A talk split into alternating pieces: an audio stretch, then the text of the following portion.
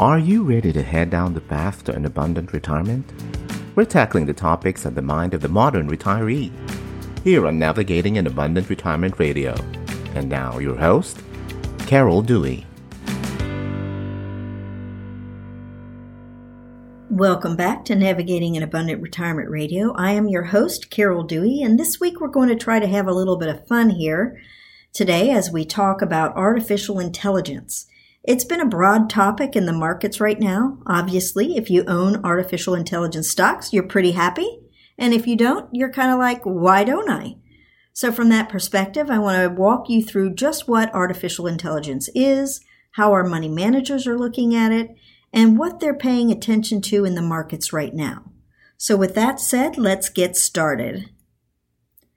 I'll start with just what it is. It is the study and development of computer systems that can copy intelligent human behavior. That sounds like something AI actually wrote. What it really is, is it's computer science with large data sets to equal problem solving. I mean, that's really what they're trying to do. They're using these large data sets and computer technology to make inferences about what's going on. So what is it used for? At the start of it, what they're going to do is they're going to start to train an algorithm. And what that involves, and we'll get into this in a little bit, how, about how they do that in different ways. But they're going to use pretty large amounts of data to really train these by having it have the ability to make the algorithm have that problem solving ability. And so within that training and those large data sets, it's going to start to recognize different patterns and realize what that next output should be. And we'll get into how the future of that evolution will take place. But then also, we're not necessarily at the point yet where it's going to be able to make predictions necessarily. Because right now we're kind of in the, I want to call it nascent stage, but we are at a relatively early stage or early process of what AI really is or what it can do going forward. We're in the building block stage and we'll see where it goes in the future. But we're starting that process. AI has actually been around for a pretty long time. The concept of it started back in the early oh 1900s so like 1950s 1960s was really the initial concept We've heard about it along the way, but we really haven't seen it become this massive wave of information that we've seen in the last six months or so. There are a number of types of AI, but the two most common are weak or narrow AI and strong or general AI. You may start to hear people talking about weak AI versus strong AI, but truly there isn't it's not a weak AI. So I like to refer to it as more narrow AI. And what that means is that narrow AI is tasked with the process of performing a specific task. And so the real use case here and the most popular is Apple's Siri and Amazon's Alexa. The whole process of narrow AI is having a singular output based on different data sets that it's been trained on. And so it's not making predictions. It's not trying to figure out what is coming next. With narrow AI, it's just analyzing the past data and saying, here are some of the different outputs that can happen and gives you one singular answer. Another popular one uh, is like playing chess, right? So when you play against the AI, it's basically analyzing the past moves that you've done. It's not predicting moves that you're going to do. It's just taking that past data, saying, here's what next move is going to be. The next form of AI is that strong or general AI, and this one is more of a theory at this point still. So the whole idea between artificial intelligence or AGI I should say artificial general intelligence or AGI is the idea that the algorithm will be able to have a thought process and have a similar capacity to a human brain. And then you get a little bit further down into the theory, even further, which is artificial strokes or artificial superintelligence, what they call ASI. And this is the ability for the algorithm to be even more powerful, even more thoughtful than a human could be. That's the quote unquote Skynet, right? How I break this down is that the weak or narrow AI is a way of answering your questions. It's using past data and the information we feed it so it can feed us, feed it back to us. Whereas strong or general AI is going to skip that step and make inferences about the future based upon what we're doing or based upon what that data set is telling us. From the perspective of the ones you've probably heard of, such as ChatGPT, which is owned by Microsoft, and Bard, which is owned by Alphabet or Google, they kind of sit in the middle right now. They're trying to make some inferences based upon you feed it intelligence and then it feeds it back to you, something that's not historical but maybe predictive of the future. And that's where it's kind of trying to fit right now. That's why it's kind of starting to take hold about what are the applications. But now the application set is wide open because you can make inferences about anything. We're in the early stages of this process, but this is kind of where things are now. I think as AI continues to evolve, there are going to be more avenues or more structures of AI. ChatGPT, it again sits in the middle. It's generative AI, which is a new kind of avenue that AI has been moving to, but again, it sits in the middle of the two goals. Now I'd like to talk about training AI. Humans are still trying to do things to get us further ahead in this aspect. There's a number of categories with this, but there's kind of three key categories that I want to discuss. They are supervised, semi-supervised, and unsupervised.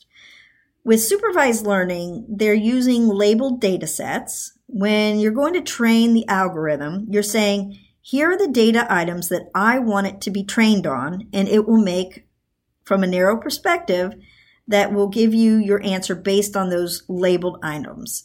And so there's a lot of human involvement with this because they're setting the boundaries of what they're training that algorithm to do.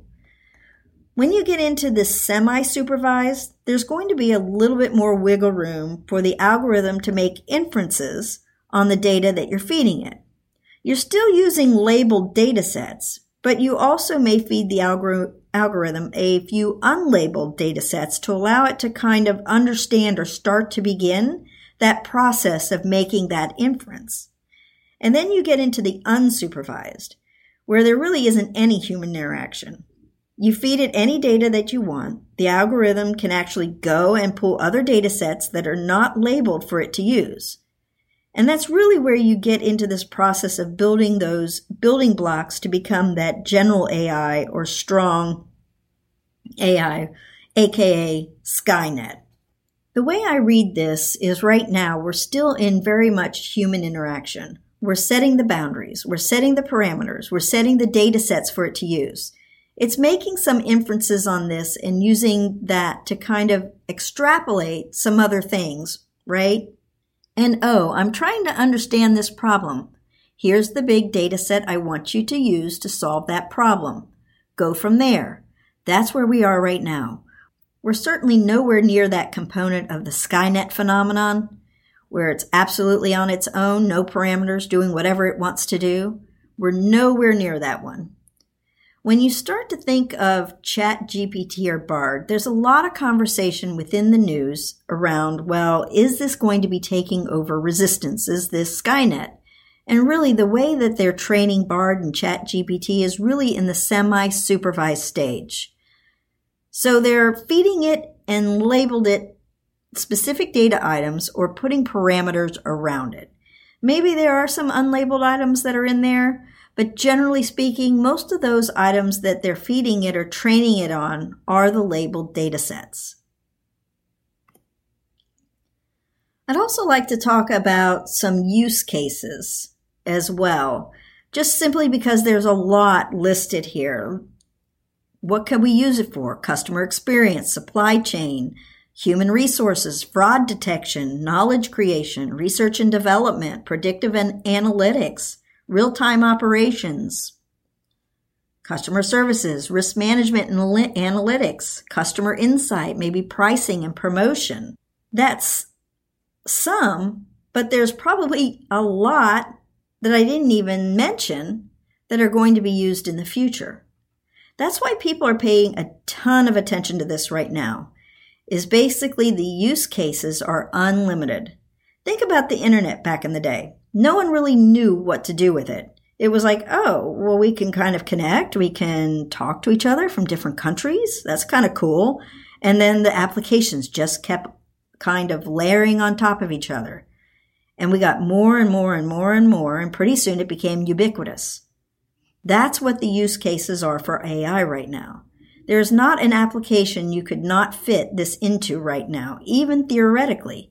And so that's why people are so excited about it. How does this make business better? How does this make decision making better? How does this make anything better? For example, drug labs and these kind of things. Can they infer things that we just never could do before? Because it has significantly more capacity than the human brain even does.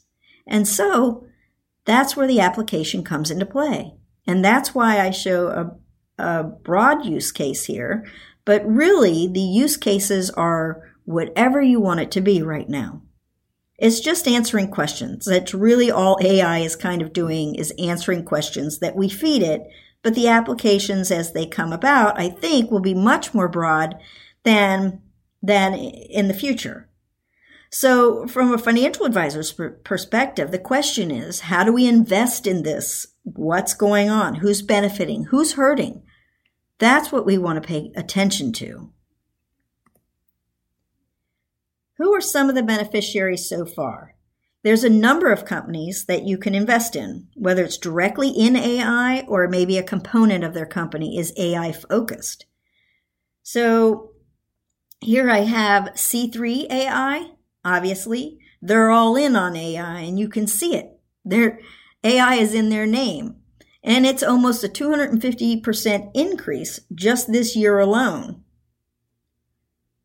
So that's really seeing the initial drive of the hunger for the investment community to invest within the artificial intelligence landscape. And then you get into the names that we've been hearing about in the news, like NVIDIA, Broadcom, AMD, these types of names. NVIDIA is up over 170% this year. But these are more the component or equipment manufacturers right? So they produce the GPUs that go into the computer systems to be able to compute the amount of computing power that is needed for these types of systems. But then you also have other companies that are much bigger, like Microsoft and Google. Their business isn't solely focused on AI. They have a much broader landscape, but they do benefit because they are investing in it. They are working on the processes they have. They have use cases already out there in the universe. And so, you know, they're benefiting as well. There are a number of different ways that we can invest within the AI landscape. It doesn't have to be a direct approach. We can take a more subdued approach by investing in a more diversified company if we don't want to take on that full risk. The biggest thing that I see too, from especially Alphabet, Microsoft, and probably Meta in there as well, what are the other things they have is data as they have been learning about us for a long period of time. We've been feeding them information via the searches that we do on our Facebook, Instagram postings, and all of that. We've just been feeding them and feeding them information. So they have incredibly large data sets. And they're the beneficiaries of that because they house all that data that AI is going to use. And so the other big thing that I've seen as a little bit different here than maybe internet phase was the incumbents, actually, right now are considered kind of the beneficiaries. If you think about the internet phase, it was these new companies coming up to take the business of the old dogs, right? Well, here you have Alphabet, Microsoft, they've been around. They're amongst the largest companies in the world. And they've been actually the ones that have been significantly benefiting from this so far. And why I say so far is, in my opinion, I think we're just at the start of the new companies coming as a result of this.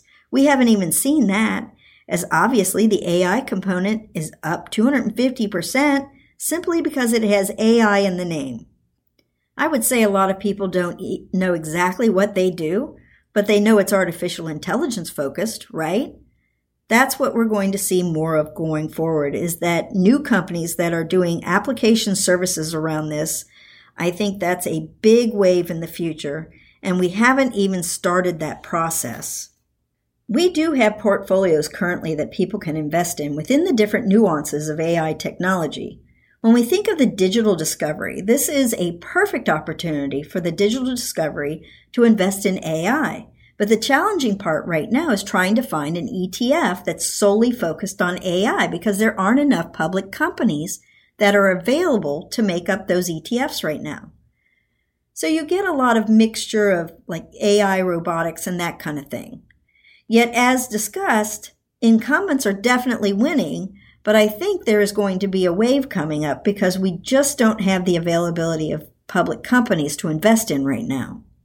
I think that's absolutely coming, and that was the way of the invention of the internet. All of a sudden, pets.com and all the other things that came about because of the opportunity that was presented for them. Now, some of them are going to be very successful and be the next Googles and Amazons of the world. A lot more of them are going to flame out or get bought out and we'll never hear from them five years after their launch. That's the kind of thing that's probably coming as a result of this. And so we're going to focus our portfolios around the things that we think will benefit from it. We have a couple of portfolios that have large waves of Amazon and Microsoft and Nvidia. There are pieces in those portfolios that we're going to have, but we're not going to have a dedicated exposure to this because again, that ebb and flow, the hype cycle will go fairly high and then all of a sudden it will crash down. We need to pay attention to who we think are the long-term beneficiaries. And I think that'll be the timeline across these portfolios. I think the other thing to think about here is I get a lot of questions on have we missed out? Because you saw C3AI was up 250% and NVIDIA up 170%. I don't think we've necessarily mo- missed out there is a potential that there's some that will pull forward in performance on, on some of these names. When you start to take a look at the broader universe of who may benefit, maybe it's further up the supply chain, or maybe it's who uses it down the supply chain. It just depends. But these are the portfolios that we can take advantage of versus just looking at the names that have been the sole beneficiaries so far. I don't think the AI wave is by any stretch of the imagination done. Some of those companies may take a pause. Some of those companies may absolutely revert back because now they're going to be considered beneficiaries. And now there's a threat of the next company that's coming along. These are the kinds of things we'll continue to monitor from our portfolios to kind of say, where are those waves changing, even as this landscape continues to take hold? In summary, from our perspective, AI is not new. It's been around for a while. But this is the secondary wave where we think there'll be massive amounts of penetration as a result of ChatGPT and Bard starting processes of this. I don't think that they're the ending processes of it. I think Microsoft, Google, Amazon, these companies do have a lead in that space just simply because they have large data sets. And on that note, one company that people really haven't talked about, they have a ton of data, they have the capabilities, and they already have Siri, is Apple. That's another name that you can continue to watch as well that hasn't necessarily mentioned AI in any of their press releases lately. The number of use cases, frankly, right now, we just don't know. We don't have any idea where this is going from a long term sp- perspective. And I would say anybody that tells you that they know exactly, that is lying. For the most part, we need to monitor and pay attention. This is the start of the process. We'll see where it ends up. And then again, we do have exposure to AI already. We're going to have portfolios that are probably going to be more wedded towards taking advantage of those opportunities. We mentioned them before, and bottom line, we have to understand who or what companies actually benefits from AI and where it actually fits for us overall. Well, that's all I've got planned for you this week. Until next time, remember that navigating your abundant retirement starts today. I'd like to encourage you to continue our journey of enlightenment and education by subscribing to our podcast and downloading the show. See you next time you should consult a financial advisor familiar with the specific circumstances of your unique financial situation before making any financial decisions. Nothing in this broadcast constitutes as a solicitation for the sale or purchase of any securities. Any mentioned rates of returns are historical or hypothetical in nature and are not a guarantee of future returns. Carol Dewey is an investment advisor representative of Perpetual Wealth Financial, a Florida registered investment advisor firm.